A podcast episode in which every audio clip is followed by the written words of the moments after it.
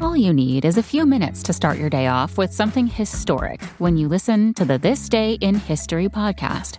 Every day there's a new episode for you to listen and learn about what happened that day way back when. So listen and subscribe to This Day in History wherever you get your podcasts. That's This Day in History wherever you get your podcasts.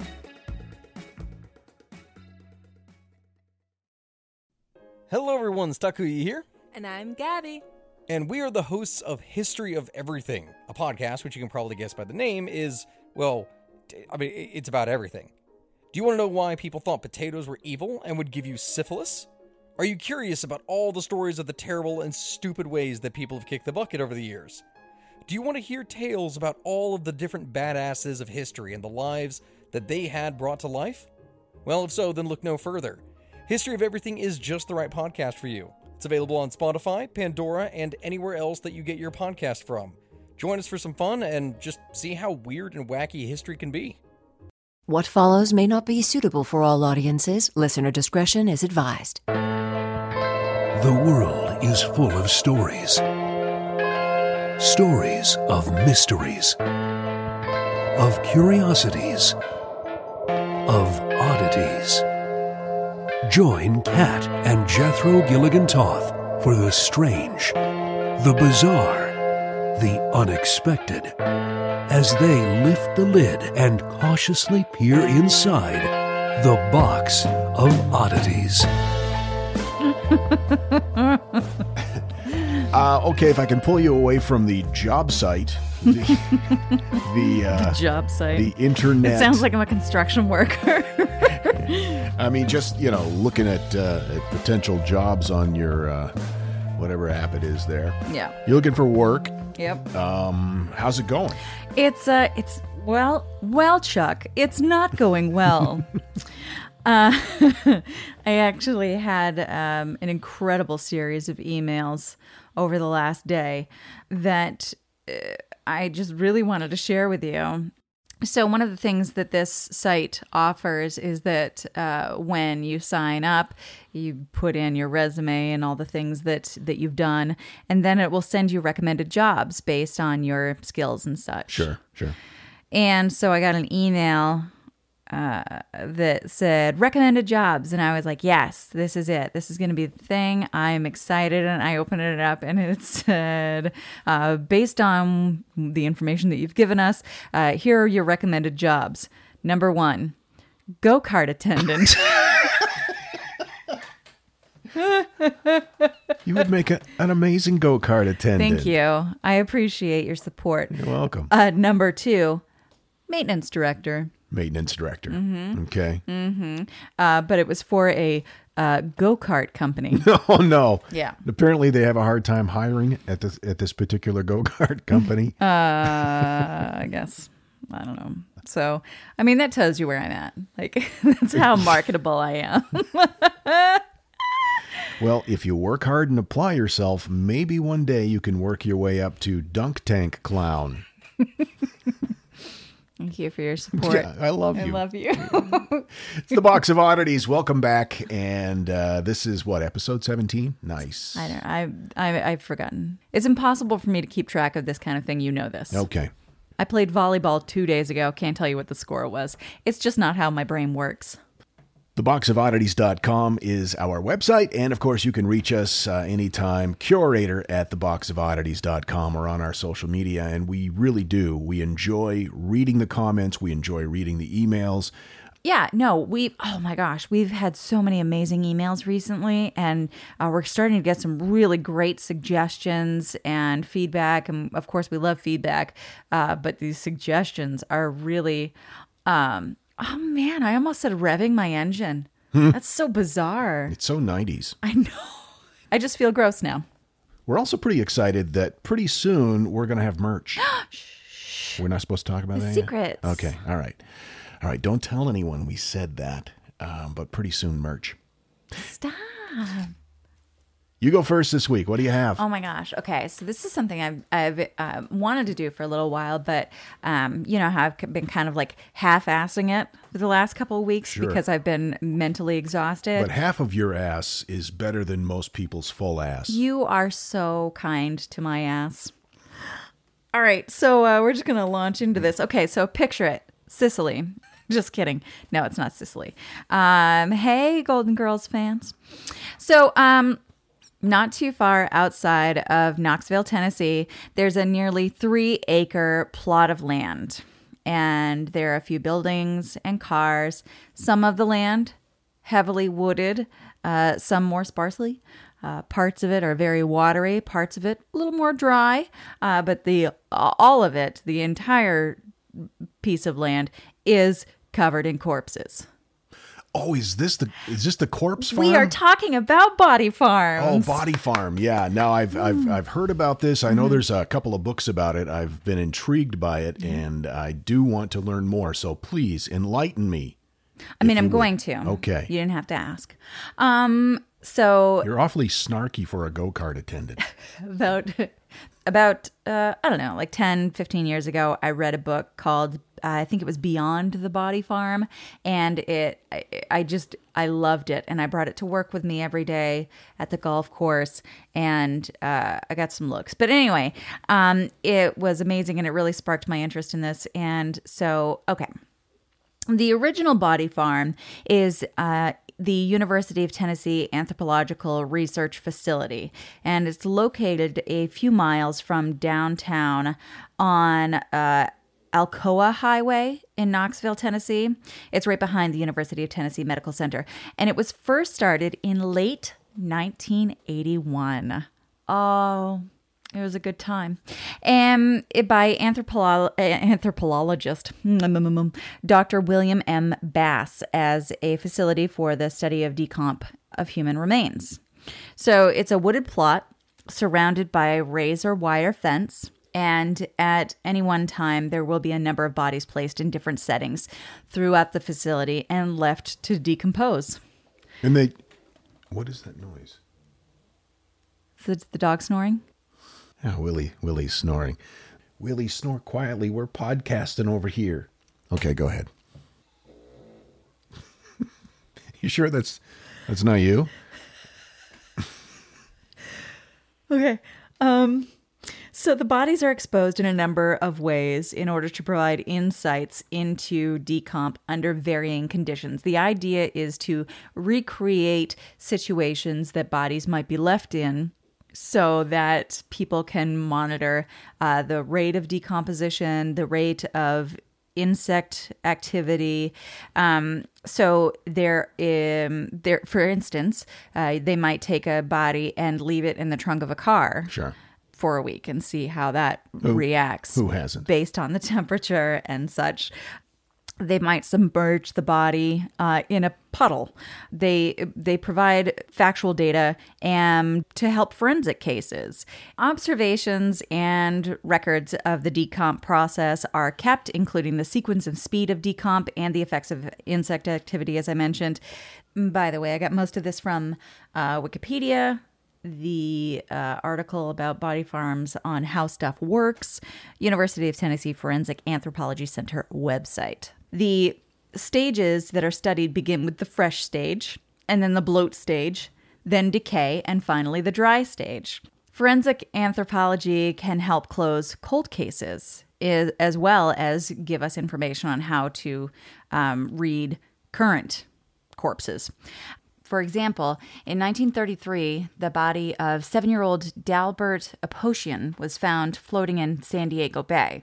And after examining the body, an autopsy surgeon declared that it had been sodomized and mutilated. Oh, my God. No one was ever arrested for the crime. And in September of two thousand five, San Diego County Crime Lab received funds to open cold cases, and his was one of the cases that they opened. After re-examining reports and pictures taken during the initial investigation, the medical examiner's office determined that the boy simply drowned, and that the original report that said he'd been sexually assaulted and mutilated was actually just misunderstanding of how bodies react to water, and decomp really? happens within water. Really? which, you know, it's not like, yay, because he's still dead, but what it, it must be such a relief to those who had dealt sure. with that case to, to, okay, well, that, you know, he, yeah. Yeah. Um, serial killer John Wayne Gacy killed thirty-three young men, twenty-nine of whom were buried right below his own house. When investigators discovered the corpses, many of which had been stacked on top of one another, they relied on forensic anthropologists to help them begin the identification process and um, and learn about um, how they would have been killed and how you can determine which things that happened to their bodies happened after they were piled on top of each other. Wow. So there...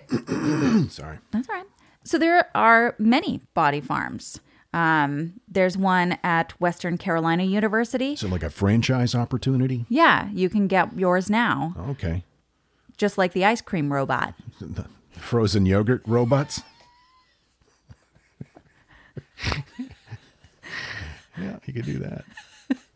The uh, second human decomp facility to open in the United States is located at Western Carolina University. North Carolina is part of the Western Carolina Human Identification Laboratory, and it's commonly known as FOREST. The facility studies decomp in the western North Carolina mountain habitat and has been used for cadaver dog training. You know what's weird about cadaver dogs is they just seem so happy with their job. Well, I found a dead body. Who's a good boy? They say if it's worth doing, it's worth doing well. And I suppose, yeah. Do, do it with joy.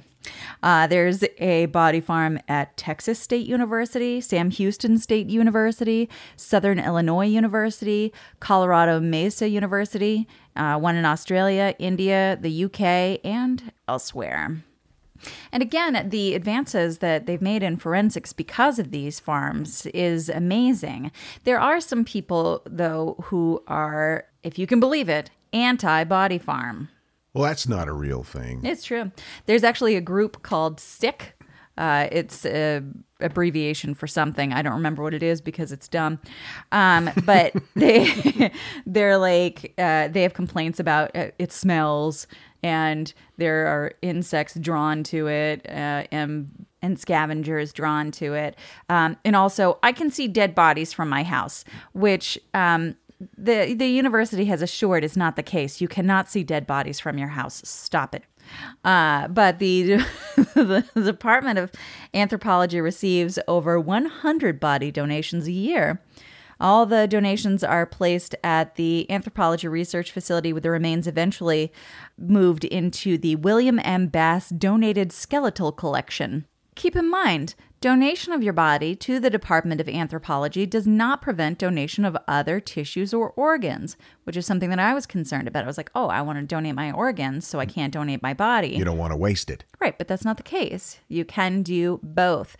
Unlike uh, medical schools, though, they don't return your body. I guess when medical schools are done with your bits, they um, sew you back up and send you back to your family.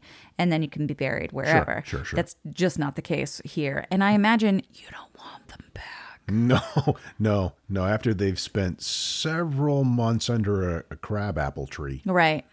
Yeah. Wrapped in a tarp. Wrapped in a tarp. Or not wrapped in a tarp.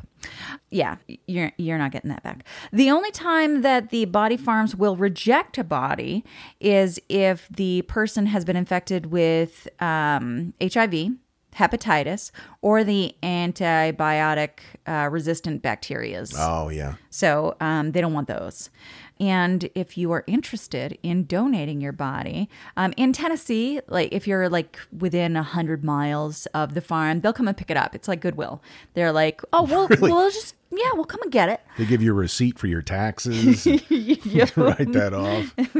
But uh, if you're outside of that range, then you have to arrange for the body to be moved. Um, but you just go to the University of Tennessee Forensic Anthropology Center website and click on Body Donation Packet, and then you can fill out the forms out there. You can fill them out now if you're interested. So this is a government-funded thing? They, well, it's part of the university. Part of the university. I think I believe that that's how it works. I mean, I know it's, I know it is part of the university. How funding works, I'm not sure, but I imagine it's part of. Yeah. Maybe maybe to supplement their uh, their growing costs, which I'm sure they have, they could um, open it to the public. Like, you know how you can tour breweries? Mm. It'd be like that. Mm-hmm. You could tour it. There's a lot of similarities. Very yeasty. Oh, good God. Yeasty. What is that horrible smell? Is it decomp? No, it's hops. It's rank. Get away from there. You won't like it. It's bad. You think you want to do a tour of a body farm? I don't know. I might no. be interested in no, it. You I would might, not. No. one hundred percent you wouldn't like it. Well, I'd, I put on like a face mask. There was that time you cut your finger and then you, you almost fainted. That's true. I get woozy on a golf cart too. Um, but I don't know. The idea is uh, it's morbidly fascinating. Oh, for sure. Well, I could go and then I'd put together a slideshow for you. Would you? Just block because out the... Because I love you. Here's your dead bodies. You are a special kind of wife. When, when you care enough to send the very deadest. Anyway, so that's Body Farms. I still think it's an excellent franchising opportunity. So you could get into that instead of um, go-kart attendant, which, by the way, you would excel at. Thank you. You're welcome. I would excel at it. Accelerator. Vroom, vroom. I don't know. I'm so embarrassed for me. The Box of Oddities with Kat and Jethro Gilligan-Toth. All right, it's the thing in the middle. Top five weird addictions we found on the internet from the show Weird Addictions or other shows about weird addictions. It doesn't have to be from Weird Addictions. It's just all, it's all, it's Weird Addictions. Top five or five. Doesn't have to be top. Just five weird addictions. Eh. Number five. Uh, how about the woman who is addicted to dirty diapers?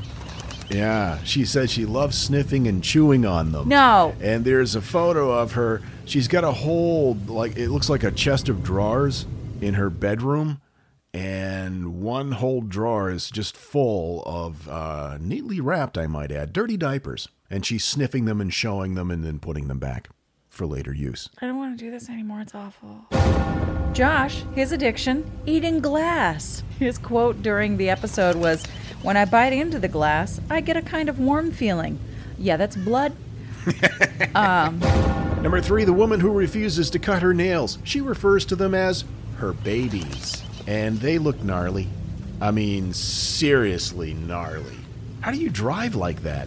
How do you wipe like that? What's her butt like? I bet it's real bad. I never thought about that. Yeah. Now it's all I can think about. No. Number two, pulling hair out of shower drains. Evan can't stop. He even pulls hair out of other people's shower drains. But what's he do with the hair? He doesn't eat it. No, he just likes pulling it out. He likes for it to be especially slimy and wet. He said he would be super disappointed if he pulled out a bunch of dry hair. Oh, that is horrifyingly disappointing. And number one, there's a woman who's admitted that she was, like, literally eating her house. She's addicted to eating her house. She says, "I love the smell of drywall, the texture of it, the taste. I love everything about it." So far, she's nibbled her way through the rumpus room. Okay, can we just talk about how weird a rumpus room is in the first place? It's such a weird seventies thing. Honestly, you people. You people. A rumpus room to me just sounds like a place where people got high and had orgies. What's your point? You're listening to The Box of Oddities. Nothing better to do? Oh, I know what you're asking. You're asking, what is the texture like when you eat human flesh? Well, the answer, according to one man, is it's a lot like biting into a pear. I mean, I would imagine, like, not a ripe pear. It doesn't specify how ripe the pear needs to be to mimic the uh, texture of uh, human flesh, but according to Dorangel Vargas, who is the Hannibal Lecter of the Andes, that's what it's like. Oh my goodness. And that was what I was thinking. Thank you for clarifying. Like a pear. He apparently uh, not only murdered people, mm-hmm. but uh, cooked and ate them and did it for years. Oh, so cooked human flesh. Is like pear, like yes. Okay, not uh, raw human flesh. Okay, that's where I was confused. Okay, okay. Right. I'm glad. Okay. I'm glad oh, we got that covered. Because raw human flesh, that's barbaric. I just thought rubbery. Well, he's from Venezuela, and uh, apparently he had a rough childhood. Sure. His uh, parents were a member of some liberation army that worked with guerrillas patrolling the uh, Colombia-Venezuela border. Mm. And at a very young age, he was taken along in these very violent type of operations. And those guys, the guerrillas, were convinced he was possessed by evil demons even then.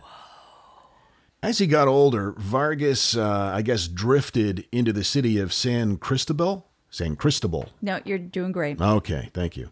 Where he lived under a bridge for many years with lots of other uh, transients. Most of the uh, other guys just kind of moved on over the years, but not him. He stayed there. It was his favorite bridge. But after a while, he was picked up by local police uh, several times on various charges, vagrancy, petty theft, that sort of thing. But then a tragedy struck. He murdered another homeless guy and ate him, and they put him in jail for that. Apparently, they frown on that in, in Venezuela. Sure. He was in not prison, but a uh, mental health institute. Okay. And it gets a little foggy here. We're not sure if he was released or if he escaped, oh. but he got out. And for quite a few years, he uh, he lived uh, his life undetected and uh, just under the radar, more or less. And during a two-year period between uh, nineteen ninety-seven and nineteen ninety-nine, Vargas was apparently pretty busy. He was murdering and eating people that he found in the park. Um, despite efforts to hide the bodies, evidence of the crimes were found by police. I guess some kids had found some bones along the riverside, and they called authorities, and they started poking around. They found a lot of bones and heads and hands and things like that. Stuff that he didn't find appetizing. Sure. That he left behind. And kudos to those children for calling the authorities. If you see something, say something. They thought for a while that it was a burial ground for uh, drug deals that have gone bad. They were operating under that assumption for some time. Mm. Further investigation, uh, they found out that these people had all been reported missing for some time. And then they started finding like telltale signs of butchering, you know, on the bones sure. and, and that sort of thing. So they started uh, digging into... Uh, who lived in the area, and that soon led to Vargas because, well, he had already killed a guy and eaten him mm-hmm. and been put away for it, so they thought they'd start there. So they went to his little hut that he had, and they found all kinds of containers with human flesh body parts. Like refrigerated? No, he didn't have a fridge. Oh. So he would just keep it, you know, as long as he could, mm-hmm. and then he'd go kill somebody else because he didn't have a fridge. Oh, sure. But how long can you keep, like... How long can, how, it you know, that's not important. Go well, ahead. He would season it, I guess, and try to keep it longer. Oh, yeah. Well, okay. Yeah. But, but he like averaged. Like salted meat? Like a weird beef jerky, if you will. But that's why he ended up killing two guys a week on average, because the meat would go bad before he could eat it. So he would just, you know, throw it out and go kill somebody yes. else. It's like back in the day when they went on long shippy business and they would um, bring meats with them, but they would also bring a couple of live cows so that that way they could eat their meats and then they would have live cows to slaughter. Yeah. Uh, and it, and their, their meat system would last them longer. And so they find this guy and he doesn't even deny it. They they come up to him and they, they arrest him. He doesn't say, I didn't do it. He doesn't say, hey, you got the wrong guy. He says, quote, human meat is nice, but I like eating all kinds of meat. Dogs, cats, lizards. I buried the heads and feet and threw the other bones in the river. I also stored meat in containers. The heart and the liver must be spiced up. If I was hungry, I used to kill men, never women, because they do no harm.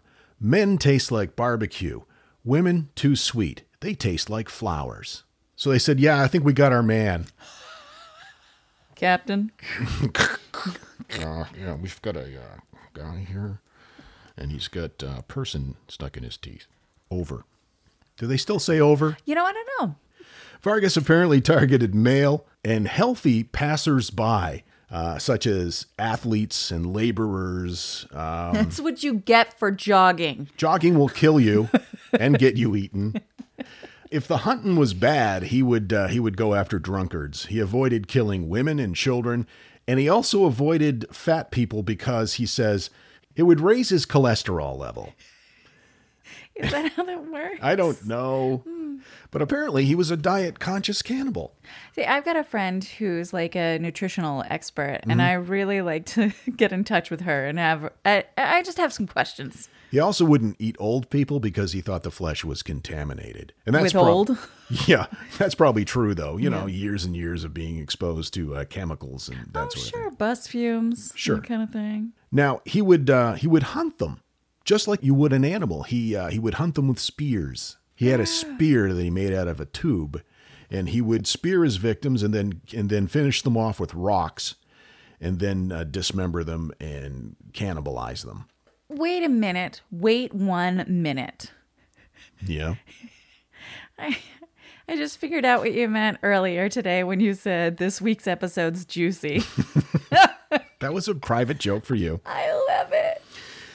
He says, Vargas said that his favorite part to eat was uh, the muscle from the thighs and the calves. I get that. That makes sense. Those were his, quote, personal favorites. But he also said he makes a delicious stew out of tongues, and uh, he used to uh, remove people's eyes and include them in his soup. Kind of like a bay leaf, just yeah, for just, flavor. Just to give it a nice little zing. Awful. That's awful. Body parts that he did not consume, he uh, he again, he would bury them along the river. Mm. It's like a compost pile. He said he would spear them, then he'd cut their head off, and it would make him feel happy. And then he would go back and dig a hole and bury what was left. So he spoke Spanish, right? Yeah, he spoke Spanish. So this is just awkwardly translated. It is, um, but you get the general idea. You do. This was a bad man. Yeah. I just, it sounds like the way a child would say something. And then I cut his head off, and it made me feel happy. He also said at one point that um, his neighbor Manuel was a really nice guy, and all the people in the neighborhood would always talk about what a good person Manuel was. So he thought, well, if he's a good person, this is what he said. He said, I thought if Manuel is a good person, then he probably tastes good. So he killed Manuel, and he chopped the meat up, and he put it in empanadas. And then he served them to all of his neighbors. They didn't know. And he said, they just love my empanadas. They loved them. They said that the stuffing was delicious. But in fact, it was Manuel. It was Manuel empanadas. It was Manuel empanadas. That's why you only do cheese. Only do cheese empanadas. So he gets arrested, obviously, goes to prison. He's been there, you know, since nineteen ninety-nine. Oh, he's still alive? Not only is he still alive, uh, in twenty sixteen... Apparently, um, he killed an inmate and ate him in prison. How do you have time for that? Yeah, I hope he's not like one of the, the cooks in the clink. They say if you want to dispose of bodies while working in a prison, you should work in the laundry. But maybe in his case, it would be the kitchen. How awkward did it sound when I used the word clink? So two inmates went missing in, in the prison, and uh, they did an investigation, and then they had to go and tell the families of uh, two inmates, you know, we've got some bad news. Mm. Uh, we probably shouldn't have uh, put them in the same cell with this guy because uh, he killed and ate them. And then he put all their intestines and stuff in pipes so that they wouldn't find them, and he cooked them up, and he served them with rice to rival gang members who didn't know what they were eating. Oh, I'm I'm really surprised that they would eat anything that he served them. That just seems silly. They were two of their companions. Yeah. Yeah. Yeah. That's no good. No, it's just bad form. No. Yeah, so it it seems that maybe, maybe, you know, rugged childhood led to some some issues that he was working through, and he then he was a transient, and so maybe there were some rough conditions, and maybe he killed someone uh, out of just that the nature of be living under a bridge. I don't know. Sure. And then he was like, well, hey, I'm hungry. Might as well eat him. And then it was like, hey, this works out okay for me. I'm going to continue this behavior, what with the, the slaughtering and the and the eating. And then and then he discovered, you know what's even better is feeding people this business. And it seems like he's kind of evolved throughout yeah, the years. Yeah. Like this is this is where I get my jollies, is feeding you other people. Up, up, up, up, up. He actually commented on that in an interview. Mm. He said that he's just doing what the church tells him to do, which is to um, share his bread. But by bread, he means Manuel. Yeah, He his names neighbor. Manuel meat. Manuel meat. Manuel Mitches. They should do like a cannibal version of Chopped on the Food Network. Here's our contestant today, Dorangel Vargas. Here are your ingredients: ice cream, olives, and hobo ass. thirty minutes on the clock. I hate it when they give me the ass. It's so tough. I'm right in my element because uh, I've uh, served a lot of hobo ass in in my uh, experience. I used to kill them in a park and make stew out of it. So I'm feeling pretty confident right now. Chopped, the cannibal version. Oh, now I want to watch Chopped. So anyway, there you go. He's locked up, but apparently the only people that aren't safe are his uh, cellmates, who end up in a stew or or a tasty rice dish. Well, that was delightful. And I mean, a little upsetting. It was very upsetting. It was pretty upsetting. Yeah. But also delightful. I just, I'd never heard of him before, and I, I think that's interesting. That's why I chose that, because I had not heard of this guy before, but he was quite prolific. He killed like up to fourteen people that he admits to. Oh, wow. And well, he doesn't was, seem like someone who wouldn't admit to it. You would think. But at the same time, maybe he just lost count. It's true. I want to know more about his childhood. I want to know what makes people who are in the midst of guerrilla warfare go, that kid's a nut job. Get yeah. away. Yeah. Get away. Like, what did he build with his Legos that sent them, you know, off the edge? Right. Yeah. These are these are people that were uh, killing other people in the jungle, and they say, that kid's too crazy for us. Yeah. We don't like him. Get him away from us. I think he's bad. I don't like that child. Please keep him away. I have some murderous deeds to do. the box of oddities dot com is our website. Curator at the Box of Oddities is uh, an email address you can you can connect with us on. Of course, social media. We're on Twitter. We're on uh, Instagram. And uh, the Book of Faces.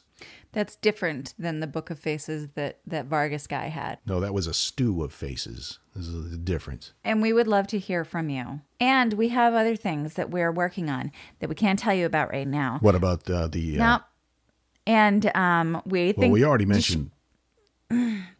And um, I think that it would be helpful to us um, if you sent us more stuff for the things. So, so you're saying we need more material... Uh, because... I'm just saying that it would benefit everyone to share information with me about things that... Because we're going to do... All right, all right, all right. We'll leave it as a secret for now, but I think by the time our next episode drops, everybody's going to know, or will shortly after. Was that a hand fart? Oh, I thought that? It was a hand fart. I was so excited. I don't see a lot of hand farts anymore. It's just like, yeah. I thought that's just what you were doing now. No, no, no. It was a hand fart. Okay. How are you married to me still? I don't know. I'm so sorry. It's okay. Okay, I got jazzed about a hand fart. Um, yeah, the box of oddities dot com. Please don't leave me. We'll see you next time. Oh, keep flying that freak flag. Fly it proudly. Do it. And thanks for accepting us as we are. And so, let it be known that the Box of Oddities belongs to you, and its fate is in your hands. Therefore, it's been requested by those I report to, to beseech you for assistance. The Box of Oddities is free. We ask but one thing of you, to provide a five-star rating and a positive review. True. That is, two things. However, 'tis merely a five-star rating and a positive review. Also, subscribe to us. Okay, so three things is all we ask. Three things, and three things only. Henceforth, the Box of Oddities commits to the telling of stories. Stories of the strange, the bizarre, the unexpected. We wish to offer our deeply felt gratitude and appreciation for your patronage. the box of oddities dot com. On Facebook at facebook.com slash Box of Oddities Podcast. On Twitter at Box of Oddities. And Instagram at Box of Oddities Podcast. Copyright twenty eighteen. All rights reserved.